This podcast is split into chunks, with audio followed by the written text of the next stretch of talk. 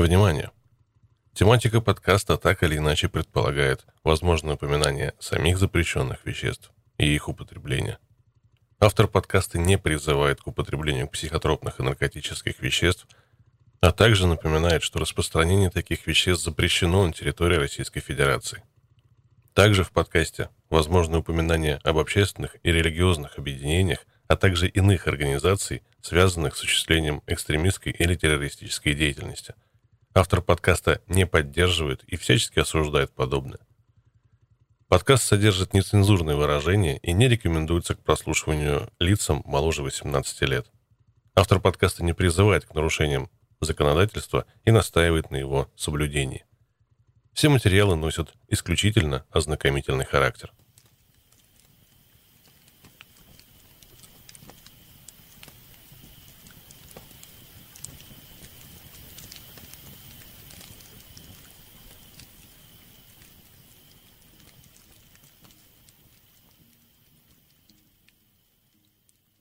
Добрый вечер. Меня зовут Александр, и вы слушаете подкаст «Двухколесная история». Пролетела очередная неделя, за окошком снег, погода дрянь, прогнозы еще хуже. В общем, одна сплошная депрессия. А подкаст сам себя не запишет. Харла мы с вами дочитали, и вот что мне хочется сказать об этой истории. Ну, во-первых, огромное спасибо Анатолию за перевод. Для тех, кто подписался на подкаст или на мою группу в ВК, не перейдя из группы «Библиотека Байкера», поясню. Все эти истории, за исключением «Сынов анархии», прозвучавшие в моем подкасте, были переведены на русский язык Анатолием Компасом Гореловым, байкером и основателем группы «Библиотека Байкера».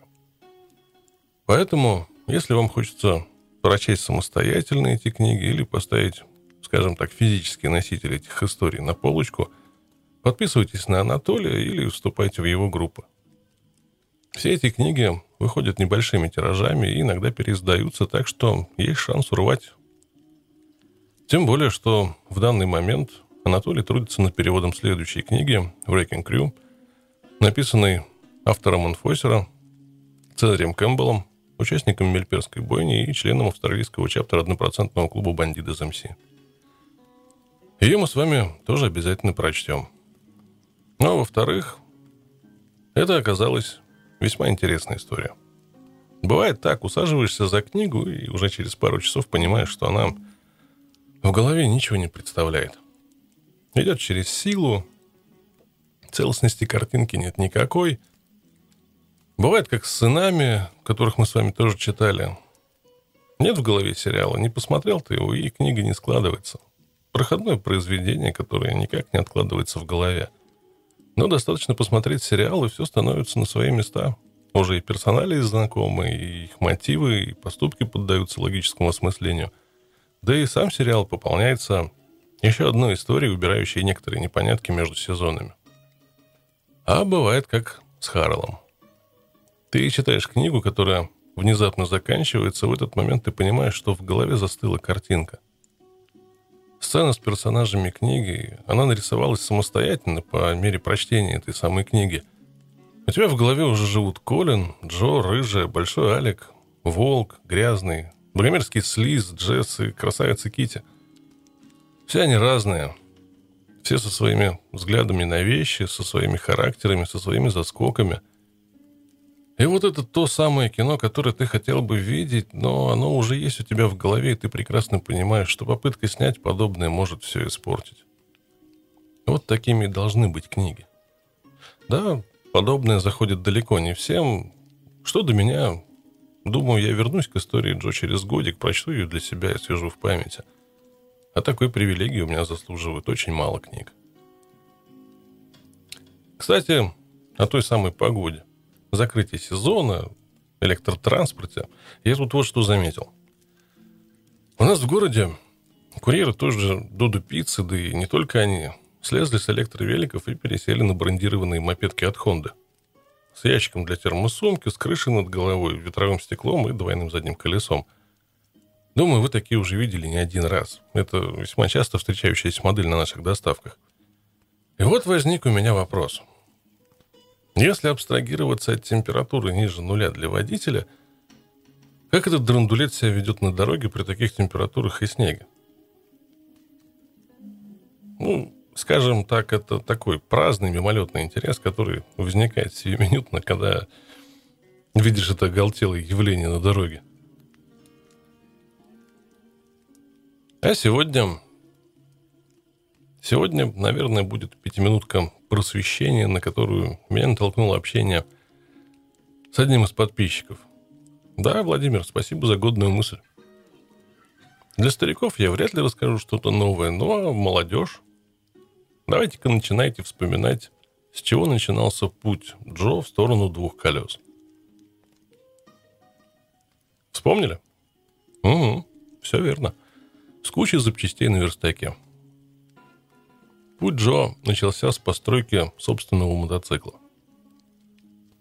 Ну а так как бородатые дяди в жилетах ездят на чоперах, сегодня будет небольшой экскурс в историю чоперостроения. Итак, что же такое чопер? Чопер – это серийный или собранный вручную мотоцикл с весьма тяговитым мотором, который был полностью избавлен от тех частей, которые не имеют прямого отношения к передвижению мотоцикла. Собственность серийного мотоцикла обычно снимается.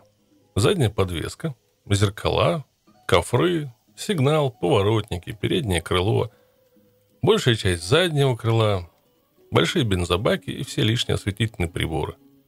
Туда же отправляется спидометр, тахометр, большие сиденья, ну и все, что лишнее – в результате остается легкая чистая рама, все лишние крепежи спиливаются, двигатель, потенциал мощности которого доводится до предела, голая вилка, две лампы, одна небольшая спереди и крошечная сзади.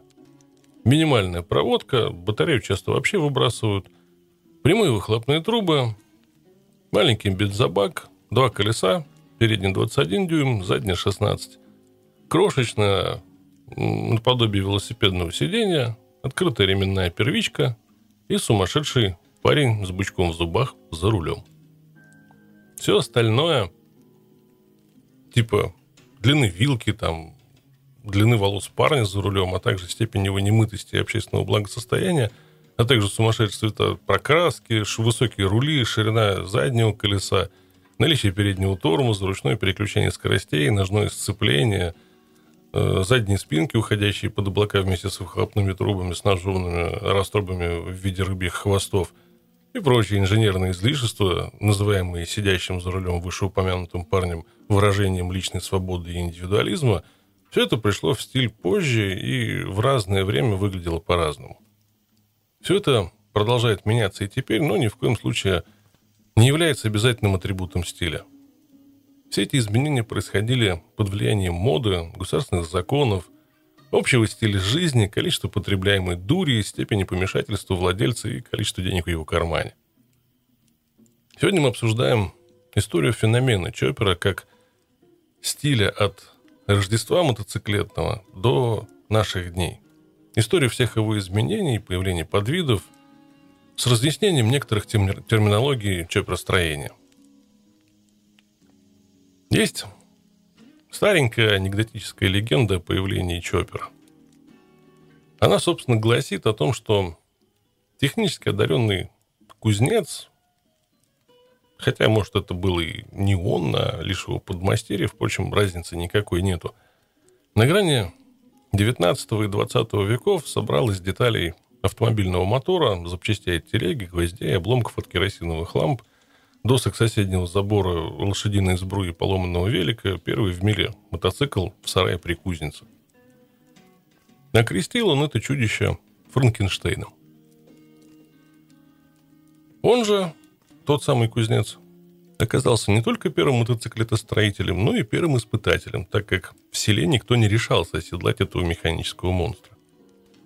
После нескольких попыток взнуздать железного жеребца, наш герой вылетел из сарая на бешеной скорости, что-то в районе 10 миль в час, и, покрывая крестящихся от испуга односельчан трехэтажным матом, понесся по всей деревне, разгоняя курей и доведя до инфаркта пасущихся коров и нежащихся в грязи свиней.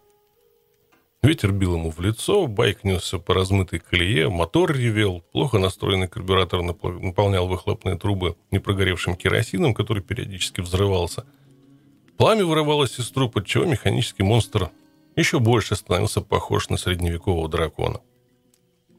Наш герой пролетел через всю деревню, с трудом выполнил поворот, лихо заложив мотоцикл на колено, крикнул мамы и чуть не наложил в штаны. После этого на полдороги к кузнице байк несколько раз чихнул и захлебнулся. Кузнец гордо докатил свое детище до кузницы, сделав в памяти пометку о том, что не мешало бы оснастить байк велосипедными педалями и запарковал мотоцикл перед входом. Вот тут-то он окончательно понял все радости свободного байкерства. В этот вечер он был первым парнем на деревне. Все сельские женщины были готовы ему отдаться, от девчонок до солидных матрон – Испуганный трактирщик поставил ему пиво за счет заведения. Деревенские парни смотрели на него с уважением и даже некоторой завистью. Ну а на следующий день он стал первым в мире аутло-байкером, однопроцентником. Дело в том, что местный священник, скорее всего, под нажимом сельских дам почтенного возраста, на которых у новоиспеченного байкера не хватило времени, сил или желания прошлой ночью – или просто, вспомнив о том, сколько он на медне выложил денег за подковку церковной кобылы, отлучил бедного кузнеца от церкви. Кроме того, сельский староста, напуганный неожиданной беременностью своей дочери, а также количеством выкидышей среди перепуганного мотоциклом крупного рогатого скота, на собрании села запретил новомодные средства передвижения законом. Наш герой остался в полном одиночестве. Кроме того, начали проявляться последствия первой поездки. Все мышцы, особенно те, что ниже спины, сильно болели. Ведь о пружинной подвеске тогда и речи идти не могло. Голова гудела с похмелья после первой в мире байкерской попойки, да и на женщин после весьма жесткой ночи он смотреть уже не мог. Короче говоря, после некоторого раздумья он заперся в кузнице и через пару дней выкатил на всеобщее обозрение первый кастом на базе мотоцикла. Первоначальное сооружение было переоборудованы все на косилку. Грасс-чоппер. Оттуда и название. Но это всего лишь легенда. На самом деле, с первых шагов мотоциклостроения владельцы переделывали свои мотоциклы. Иначе и быть не могло. Первоначальные конструкции не отличались скоростью, удобством или качеством. Инженерная мысль порой доходила до маразма. Например, байк с пятицилиндровым звездообразным авиационным мотором который располагался в переднем колесе. Основной целью переделки всегда была возможность выжать максимальную скорость. Достигалось это, разумеется, за счет повышения мощности и уменьшения веса. И уже тогда мотоциклисты были готовы для этого пожертвовать всем, включая комфорт. В Соединенных Штатах мотоциклостроение стало настоящим бумом. На заре развития индустрии в одном только штате Нью-Йорк были зарегистрированы 254 компании по производству мотоциклов. Имена Циклон, Индиан, Хендерсон, Эйс, Тор, Яли, Кливленд гремели тогда на весь мир. Но Великая депрессия и дешевые автомобили Генри Форда потихоньку свели все это разнообразие всего к трем компаниям.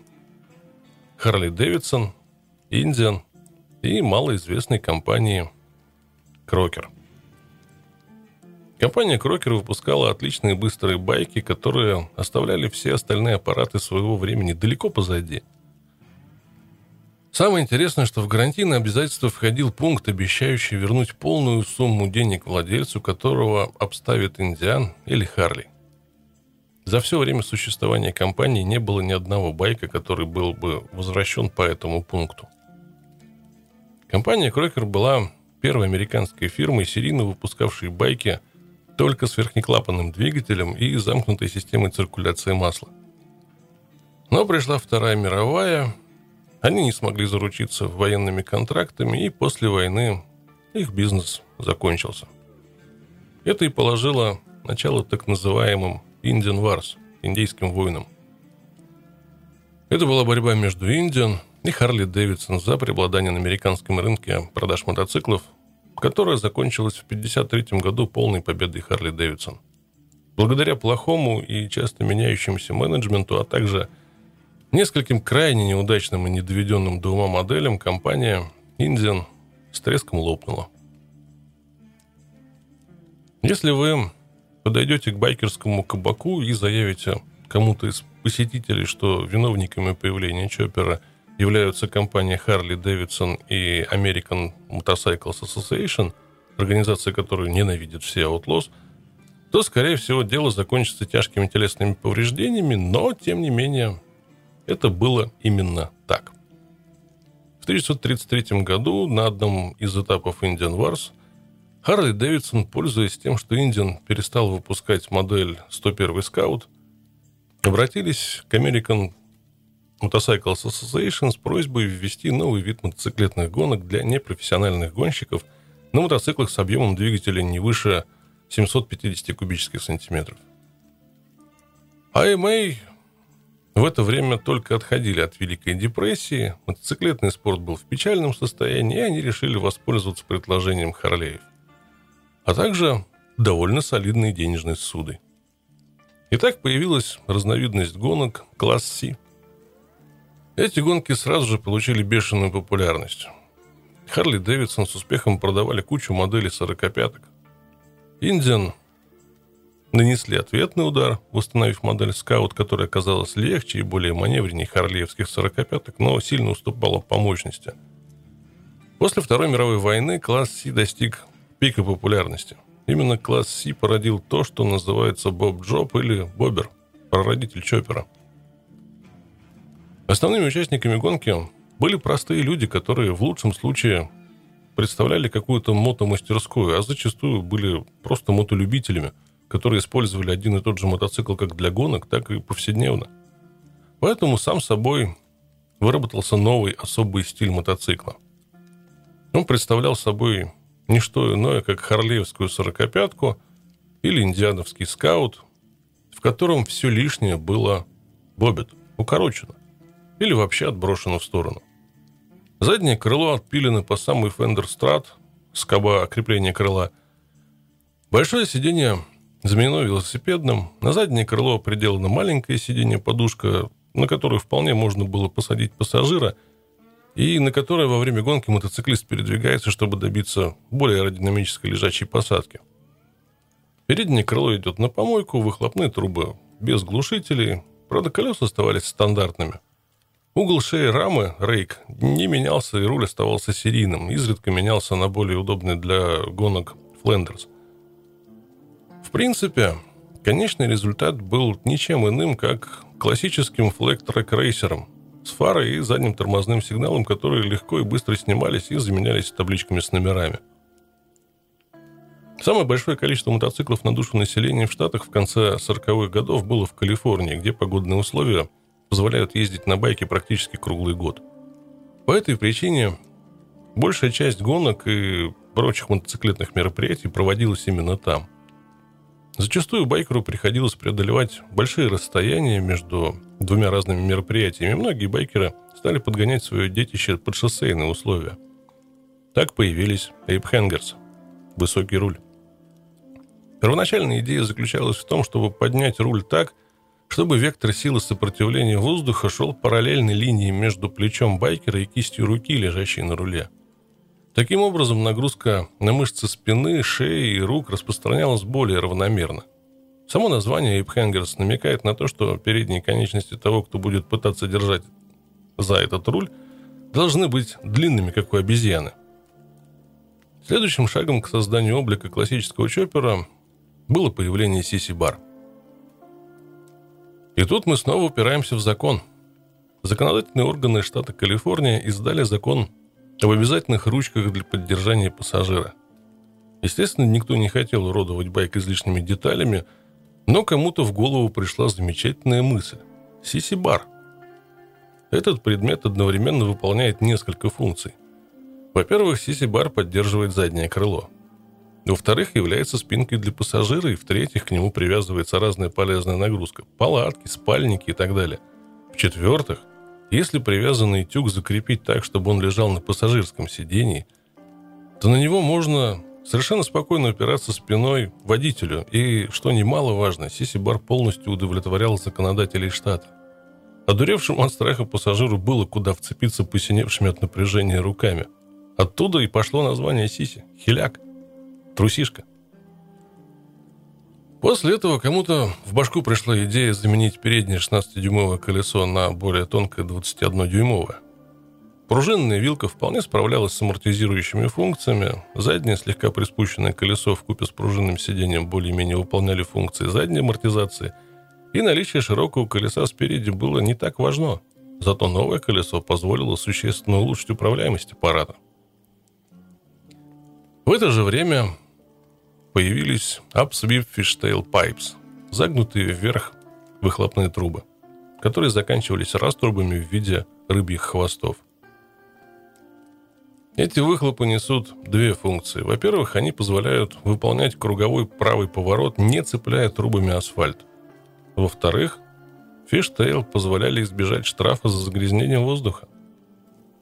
Именно в это время штат Калифорния начал борьбу за чистоту окружающей среды, и блюстители порядка стали использовать это как очередную придирку к байкерам, которые испокон веков не признавали глушителя. Проверка на наличие глушителя проводилась в то время довольно просто. Коп загонял в выхлопную трубу какой-нибудь длинный предмет. Полицейскую дубинку, охотничий нож. Этот предмет, естественно, ни во что не упирался, и в результате владелец мотоцикла украшал стенку гаража, клабхауса или сортира очередной квитанции о штрафе.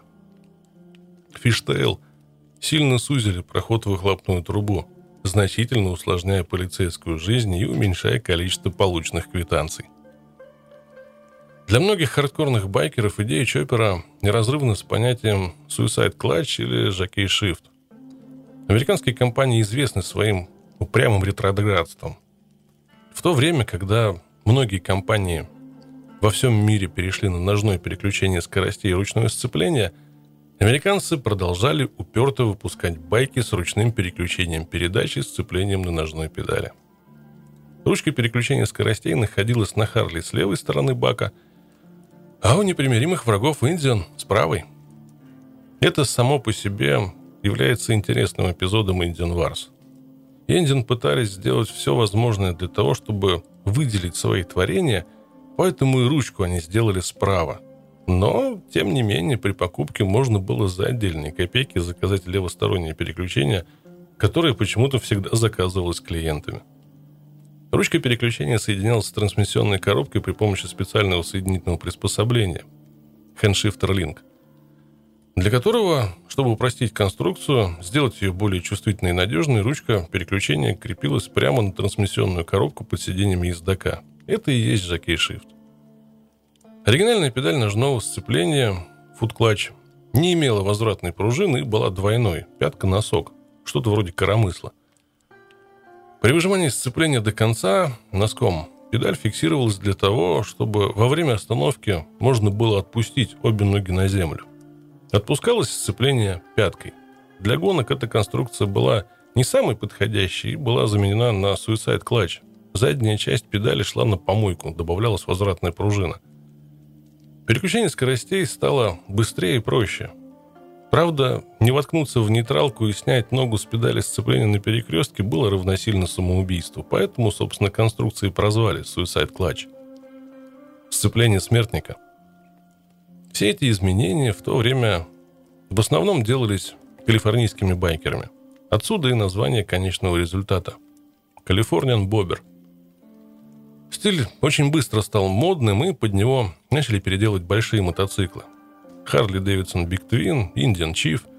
В принципе, пуристы до сих пор считают Калифорниан Бобер отдельным стилем, хотя для многих это одна из разновидностей чоппера. Чоппер в том виде, в котором мы знаем сейчас, был бы невозможен без Outlaw Bikers. В конце 40-х годов, начале 50-х Толпы молодежи, вернувшиеся после Второй мировой войны, были крайне разочарованы тем, что они нашли дома. Пуританские нравы, коммерческий дух, всеобщее показное ханжество рядовых американцев как-то не увязывалось с понятием великой американской мечты, которую защищали бывшие солдаты. Многие из них так до конца и не смогли найти себя в ставшем чужим для них обществе.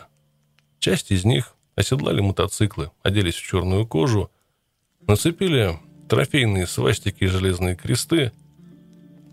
Вскоре они стали объединяться в мотоциклетные клубы, живя по старым, понятным им фронтовым принципам. Так были организованы первые известные клубы Market Street Commandos, Bus Fighters и Pissed of Bastards of Bloomington.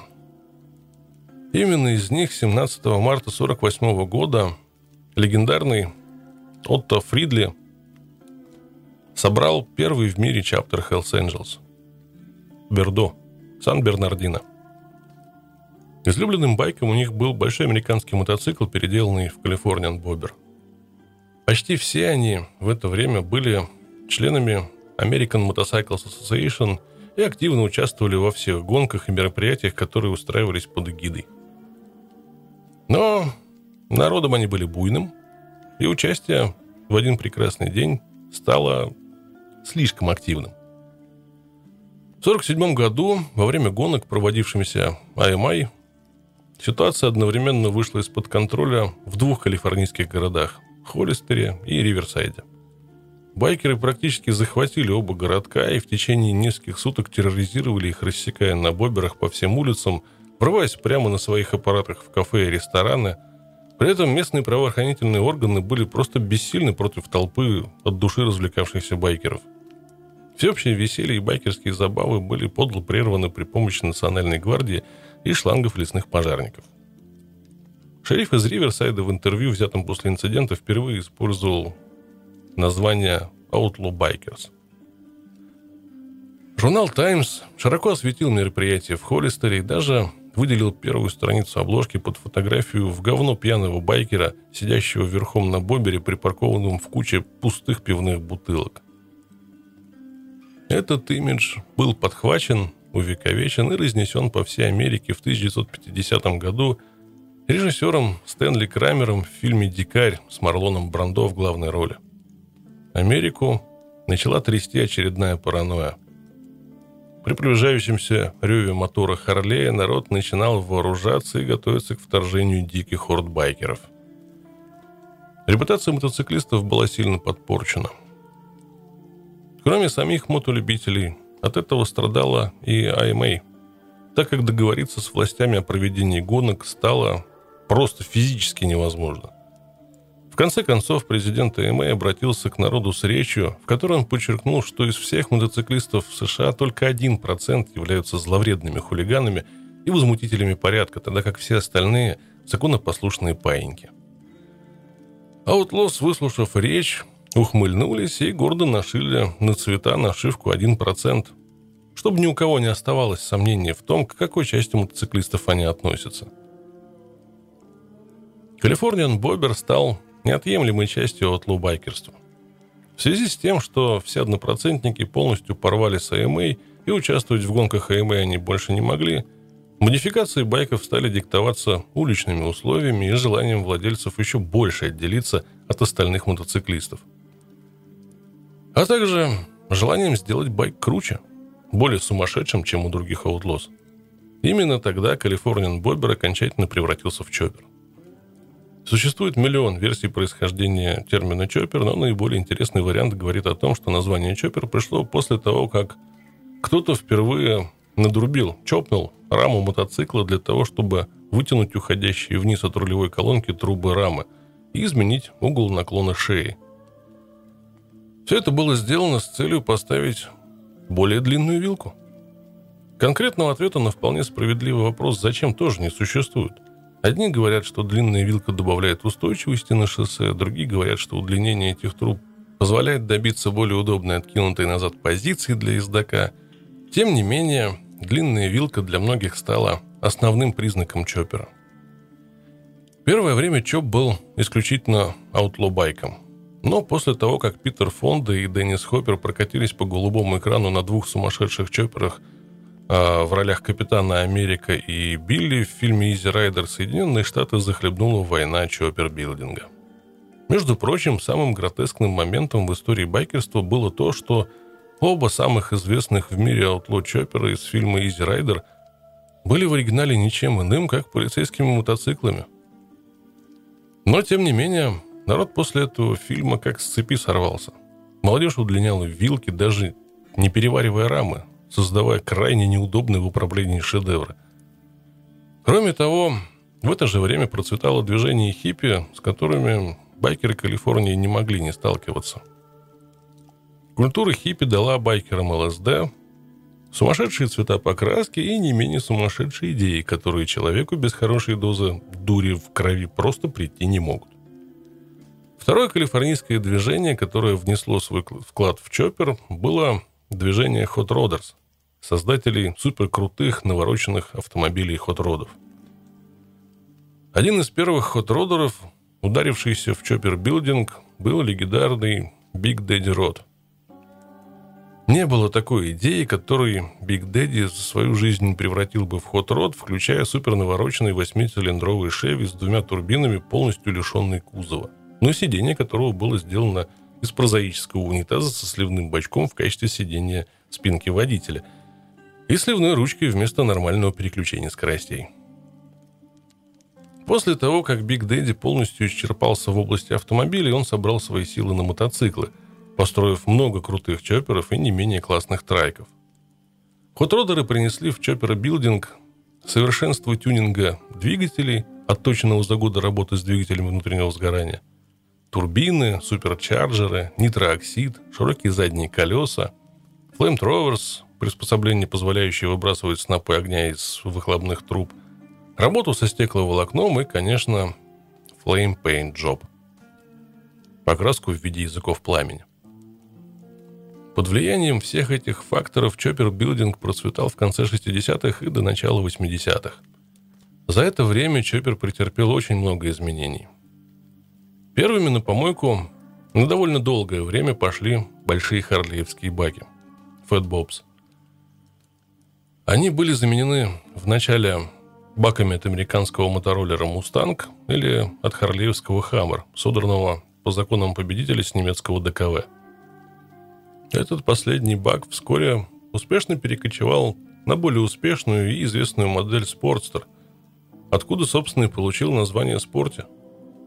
Такие баки были намного легче оригинальных баков, но и меньше по объему. Для того, чтобы увеличить емкость бака, туннель в баке переваривался вместо того, чтобы облегчить верхнюю трубу рамы, бак крепился прямо сверху этой самой трубы. Кроме того, из-за удлинения down tubes угол наклона менялся, и бензобак невозможно было заполнить полностью – для того, чтобы избавиться от этого, крышка бака переваривалась на самый верх, а кран бензопровода перемещался в самый низ. После таких модификаций бак называется Фриско по имени города, откуда распространилась эта идея – Сан-Франциско. Позже в моду вошли самодельные баки, сваренные из листовой стали или склеенные из стекловолокна в виде гробика – кофин-танк, а также даймонд-танк в виде ограненного бриллианта. Баки и задние крылья часто приваривались к раме, все щели заполнялись филировочным материалом или заклеивались стекловолокном на эпоксидке. После полировки и покраски все это вместе создает эффект цельной конструкции. Некоторые умельцы стали варить сумасшедшие рамы из квадратных труб. На короткий период они становятся модными. Шея рамы вытянута вперед, подобно гусиной, причем она опущена ниже бензобака – Модификация очень опасная и, в конце концов, ставшая запрещенной. Знаменитые чоперные вилки первое время растут в длине, как грибы после дождя. Спрингер, родная пружинная харлеевская вилка, просто доваривается или на ее место собирается более длинная вилка с аналогичной конструкцией. Кроме того, в моду входят параллелограммные вилки, которые удобны простотой и стойкостью конструкции. Кроме того, они крайне легкие – и их можно сделать практически любой длины. После появления на свет Харли Дэвидсон Гидроглайд родился White Glide. Гидравлическая вилка с широко расставленными ногами. Это не что иное, как облегченный гидроглайд, раздетый от своей жестяной оболочки и получивший маленькую чоперную фару. Glide удлиняется за счет смены труб вилки. Некоторые особо увлеченные длинными вилками байкеры поняли, что после превышения определенной длины, гидравлика теряла функциональность и амортизация производилась больше за счет пружинного эффекта самих труб вилки. В результате гидравлика была заброшена как лишний балласт, а то, что оставалось, стала называться Rigid Fork – жесткая вилка. Ни один уважающий себя байкер никогда не ставил заднюю подвеску, это лишний вес. Все рамы были или заводские старые, до появления Duo Glide, первой модели Harley с гидравлической подвеской сзади и спереди, или Hardtail – Рамы с приваренными вместо задней подвески жестким треугольником. В конце 70-х Эмьен Сейвер попытался сделать заднюю амортизацию с видом жесткой рамы. Эти рамы были в моде пару лет, но так и не прижились, хотя теперь считаются крайне редкими, и на обменных за них берут в три дорого. Позднее эта идея была более удачно воплощена в Softail – но смысл облегчения при этом потерялся, оставив только внешний вид. Руль за все это время тоже претерпевает массу метаморфоз. Вначале эйпхенгерс растут в высоту так же быстро, как и вилки в длину. Затем на довольно долгое время их заменяют Z-Bars, Z-образный руль. Такой руль проще варить с любой высотой и шириной. Многие Z-Bars варили из квадратных труб, иногда закрученных винтом – Позже появляются pullback bars, вытянутый назад руль, более подходящий к рамам с высокой шеей. Еще позже появляются пришедшие из дрэг-рейсинга bars. CC-бар тоже драматически меняется. Он приобретает декоративные функции. Сначала они просто стали удлиняться и иногда чуть ли не уходили за облака, получая различные украшения на конце. Причем это могло быть все что угодно, от кинжалов до вырезанных из листовой стали свастик и листьев марихуаны – Позднее Сиси Барс начинают менять форму, принимая самые причудливые очертания. Минимализм доходит до помешательства.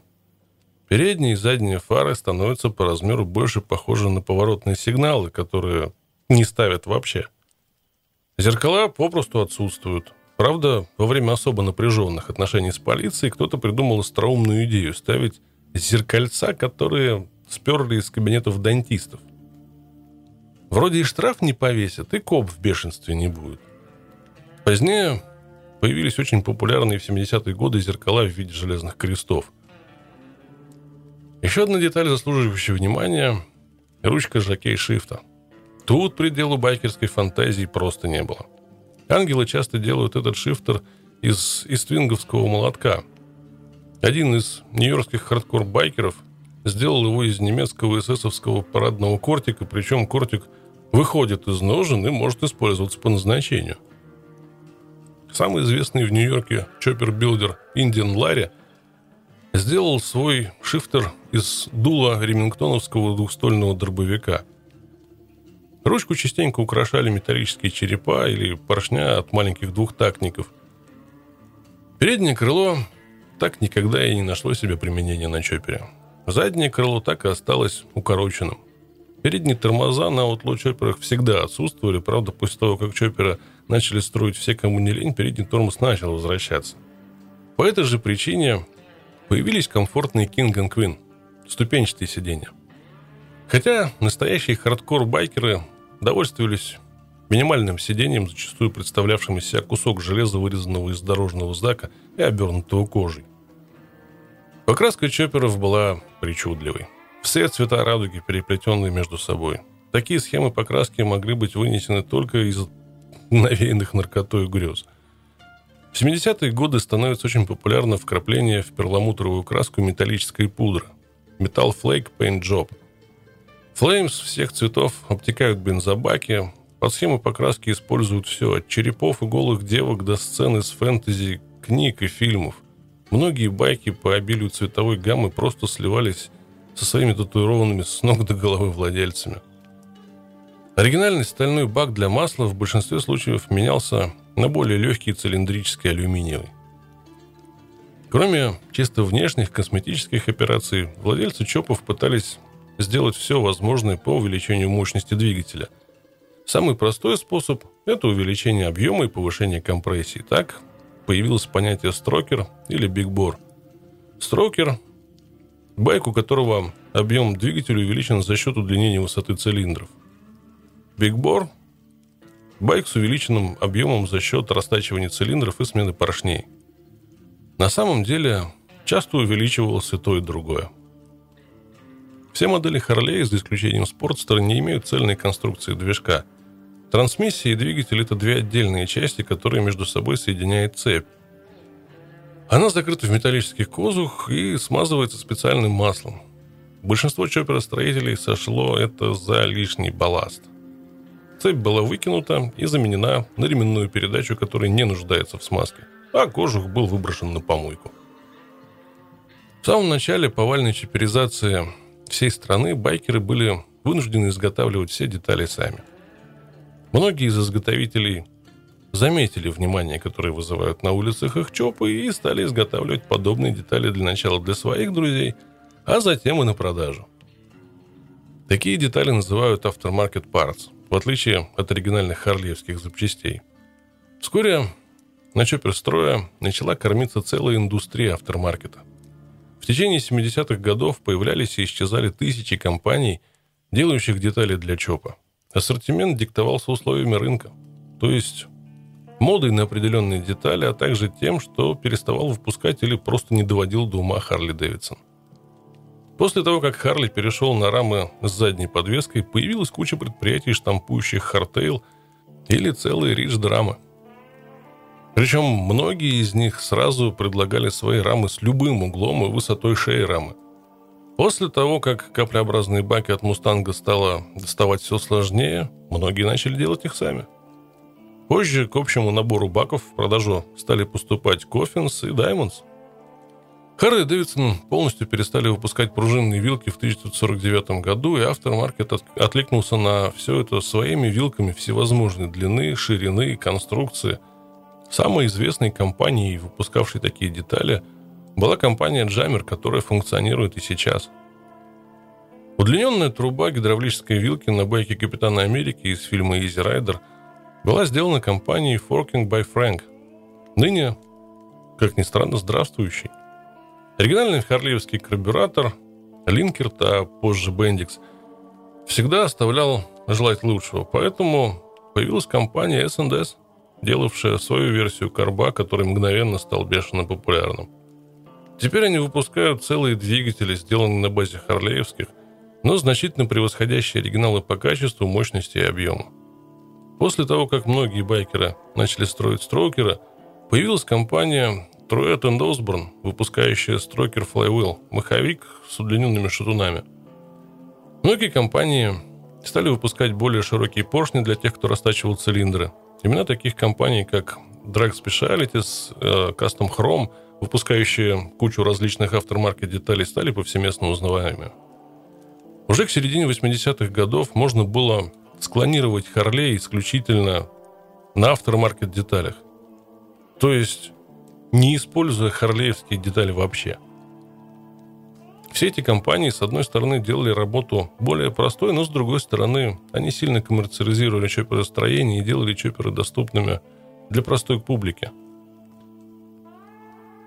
В 60-е или 70-е годы пресса Соединенных Штатов была более свободной и не была тем, что сейчас называется политически правильной – Дух свободного байкерства и чоп-расстроения проникает сначала в хотрудовские журналы, потом в обыкновенные, посвященные мотоспорту, но все эти издания не могли полностью отразить все аспекты движения, и вскоре появились чисто байкерские органы печати. Easy Riders, Super Cycle, Street Choppers, Big Bike.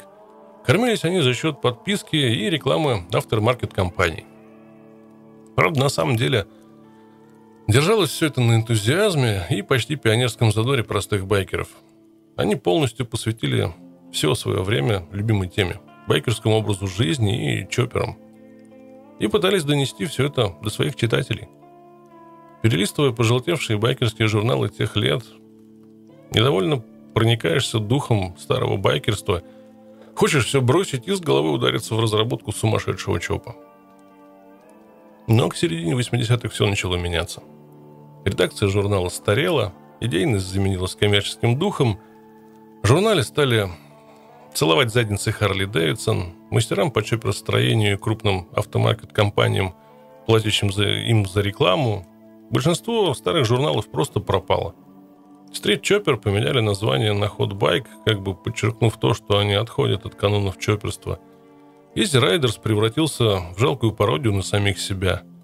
Теперь журнал скорее напоминает плейбой, в котором для понта между силиконовыми сиськами втиснули пару мотоциклов, каждый из которых стоит по 60-100 тысяч баксов.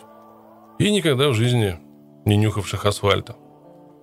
Правда, и на старуху бывает проруха, и раз в год там проскакивают очень крутые чоперы. Так, совсем недавно появилась статья о суперкрутом чопере Грисманки, построенный апостолом чоперостроительства Индианом Ларри из Нью-Йорка. Но такие всплески являются в наше время скорее исключением, чем правилом. Хот-родеры издавна выставляли свои творения на хот-род-шоу. Плоды их фантазии превращались просто в произведение искусства. Выставочные экспонаты, ездить на которых зачастую было физически невозможно. В середине 60-х на хот род шоу начинают появляться навороченные байки, и вскоре это перерастает в целый байк-шоу. Из общего количества чоперостроителей начинают выделяться так называемые master builders, гуру чоперостроения. Становятся известными такие имена, как Арлен Несс, Рон Симс. Большинство из них Начинали с чопов, правда, те тяжеловесные аппараты со стоимостью под 100 тысяч баксов, которые они строят сейчас, не имеют с чопером ничего общего. Многие чоперы, построенные в мастерских этих мастеров, как в свое время многие хот-рода, потихоньку начинали терять свою функциональность.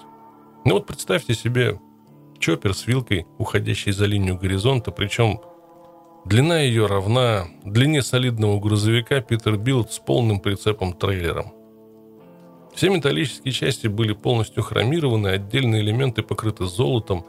Бак и рама выкрашены в ярко-зеленый перламутровый металлик с синими и фиолетовыми чопперфлеймами, набрызганными в разных слоях лака, чтобы добиться 3D-эффекта. Эйп Хенгер, Сиси-бар, уходящие под облака, причем Сиси-бар украшена позолоченными ампирными ангелочками. Весь двигатель покрыт замысловатыми арабесками гравировки, выхлопные трубы, сваренные более чем из 200 отдельно выгнутых элементов – напоминающие собой двух переплетенных в смертельной схватке удавов. Суперчарджер, совершающий с левой стороны, ремни первички суперчарджера, окрашенные во флеймы ярко-пурпурного цвета. Был драйв, это ременная передача, окружена золотой решеткой в виде паутины, на которой сидит золотой паучок с рубиновыми глазами. Точно такой же паучок украшает ручку переключения скоростей. Это сооружение при всей своей эффектности физически не может передвигаться своим ходом. Более того, даже перевозка с места на место сопряжена с определенными трудностями. Таким образом, появилась разновидность чисто выставочных чоперов – show choppers.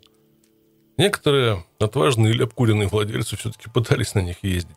Естественно, ни один уважающий себя хардкор-байкер на такое не сядет, даже более того, просто плюнет в сторону такой скульптурной композиции. Кроме этого, в конце 70-х появилась кратковременная тенденция строить чопы на базе многоцилиндровых японских мотоциклов, от которых патриотичных хардкор-байкеров просто выворачивало наизнанку. Из-за чего тенденция не прижилась и в начале 80-х в Штатах полностью заглохла. В конце 70-х появилась последняя разновидность чоппера – digger. Этот подвид вышел из мастерских master-builder ов из Бэй-Эрия, штат Калифорния – Диггер – это чоп, сделанный под сильным влиянием дрекстеров. Посадка очень низкая, вилка не короткая, рама вытянута вперед с очень большим рейком, бензобак крошечный, сильно вытянутый даймонд, руль – низкий драгбар или низкий пулбэк. Двигатель чаще всего очень хорошо оттюненный и сильно модифицированный спортстер, хотя попадались экземпляры на базе японцев и Big Twin. Заднее колесо обычно широкое, как у Дрекстера – Идея чоперного облегчения в Диггере достигла апофеоза. Очень многие диггеры были снабжены суперчарджерами, турбинами, хитроумными двойными коробами, висящими сбоку, типа Делерт или Вебер. Само название диггер говорит о том, что аппарат просто разрывает, вскапывает асфальт задним колесом. Диггер стал последним видом чопа. После того, как они вышли из моды в середине 80-х, чоперостроение стало приходить в упадок. Харли Дэвидсон довольно долго просто игнорировал чоппер-строение. Более того, для них чоппер прежде всего ассоциировался с аутлоу байками, от которых компания старалась открещиваться всеми силами. и которые сильно подрывали имидж Харли Дэвидсон.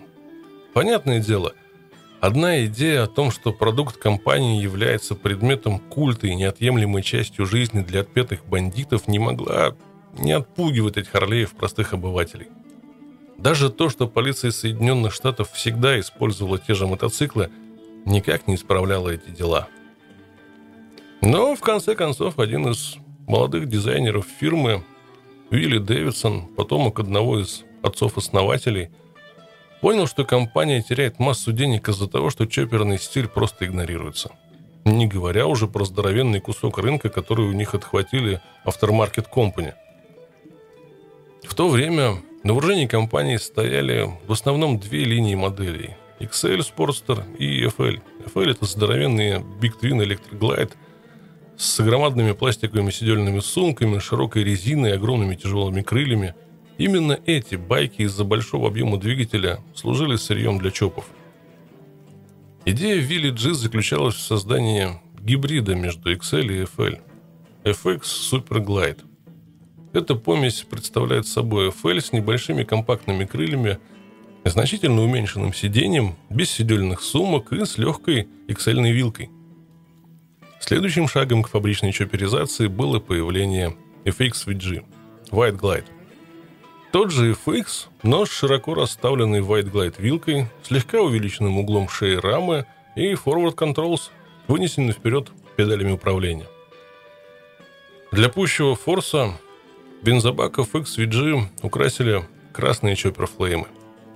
Эти модели позволили фирме значительно поправить свои дела в начале 80-х – но вместе с тем многие байкеры начали ездить на серийных машинах, больше не видя особой нужды в строительстве ЧОПа. В середине 80-х повальное чоперостроение приходит в упадок. Движение стало предельно коммерческим. ЧОП перестал быть символом свободы. Мастер-билдеры сделали себе имена на чоперах, но, тем не менее, сами перестали строить ЧОПы, перейдя сначала на lowriders, потом на fat bikes – Harley-Davidson сделали модели, которые не слишком нуждались в переделке. Более того, 80-е годы принесли с собой целый бум вокруг Харлея. Однопроцентники в 80-е годы старались меньше выделяться из общей толпы. Aftermarket убил инженерную мысль и индивидуализм. Практически все, что нужно для постройки ЧОПа, можно купить прямо с полки в мотомагазине. Для мастер-билдеров идея ЧОПа, чистого облегченного мотоцикла – не подходила с коммерческой точки зрения. Чисто психологически проще заломить цену за байк, на котором куча наворотов, чем за чоп, с которого наоборот все снято. Но чоперостроение не умерло. Хардкорные байкеры продолжают строить чопы, правда, выглядят они несколько по-другому.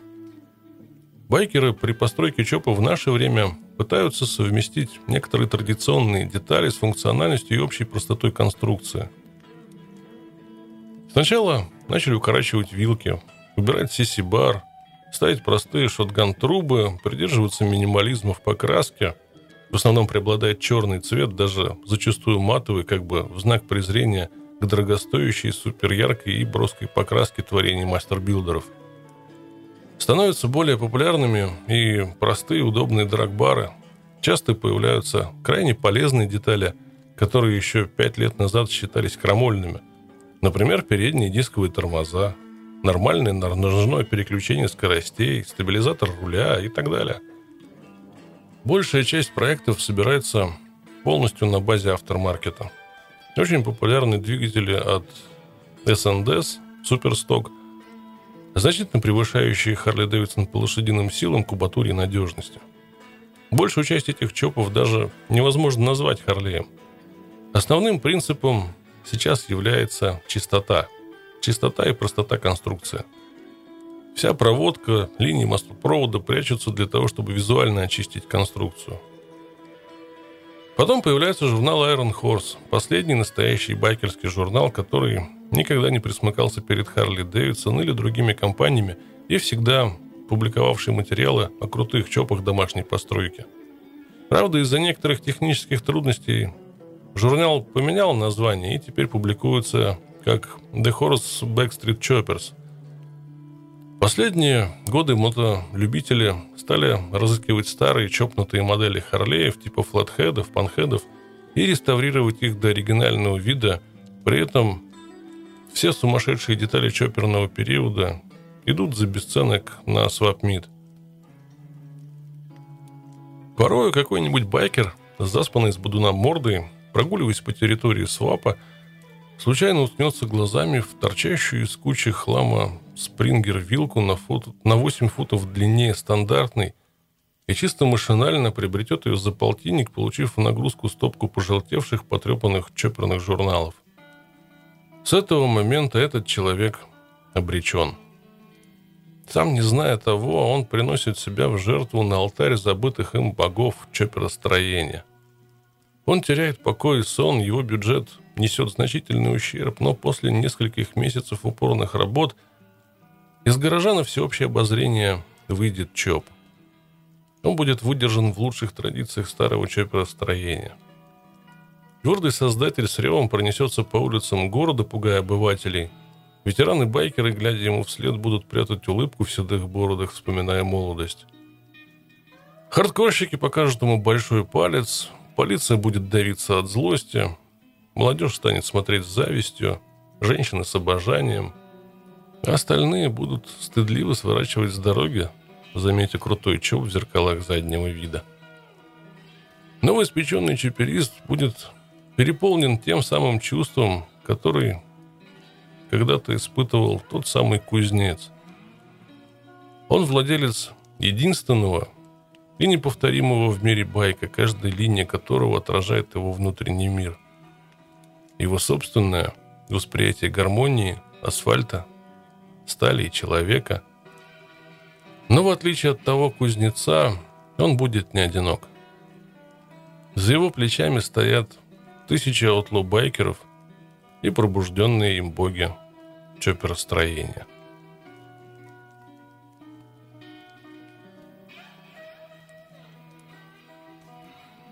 Вот такая вот история.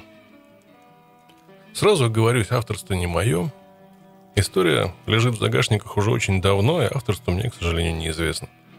Поэтому автор, если ты услышал и узнал свою историю, напиши мне, я с радостью расскажу и о тебе, и прочту твои истории, если же такие есть.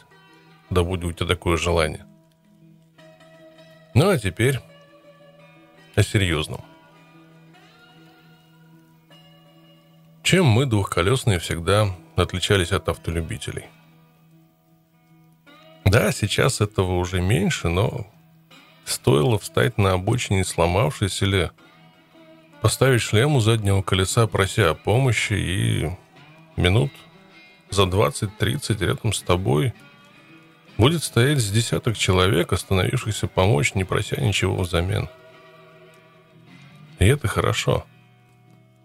Так должно быть и так будет, ибо нас не так много, и в следующий раз Помощь может понадобиться уже тому, кто сейчас остановился рядом с тобой. К чему это я?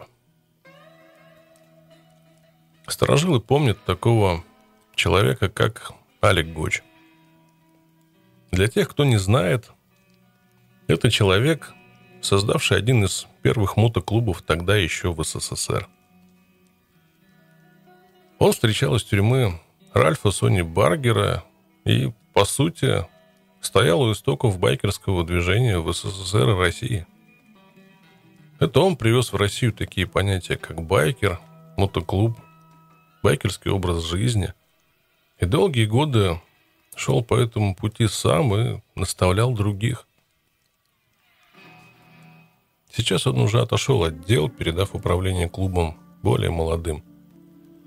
А зарабатывает он себе на жизнь диджеингом – да, да, не удивляйтесь. Он неоднократно играл с этой в Хонке и в Трейне.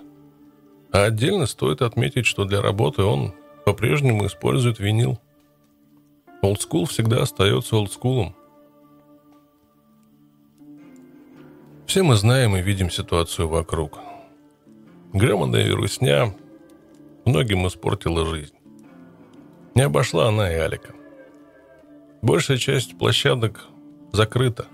Выступать толком негде, и месяц назад Он попросил о помощи на своей странице в ВК всех, кто сможет хоть как-то помочь. Я не могу просто проехать мимо, жаль, узнал об этом только сейчас. А посему прошу и вас не проезжать мимо человека, благодаря которому вы знаете байкерский мир России таким, какой он стал во многом благодаря Алику. В описании подкаста я оставлю ссылку на его страницу. Если вы захотите ему помочь, реквизиты его карты будут в первом закрепленном посте. Не сможете помочь деньгами, не страшно. Помогите репостом. Заранее спасибо.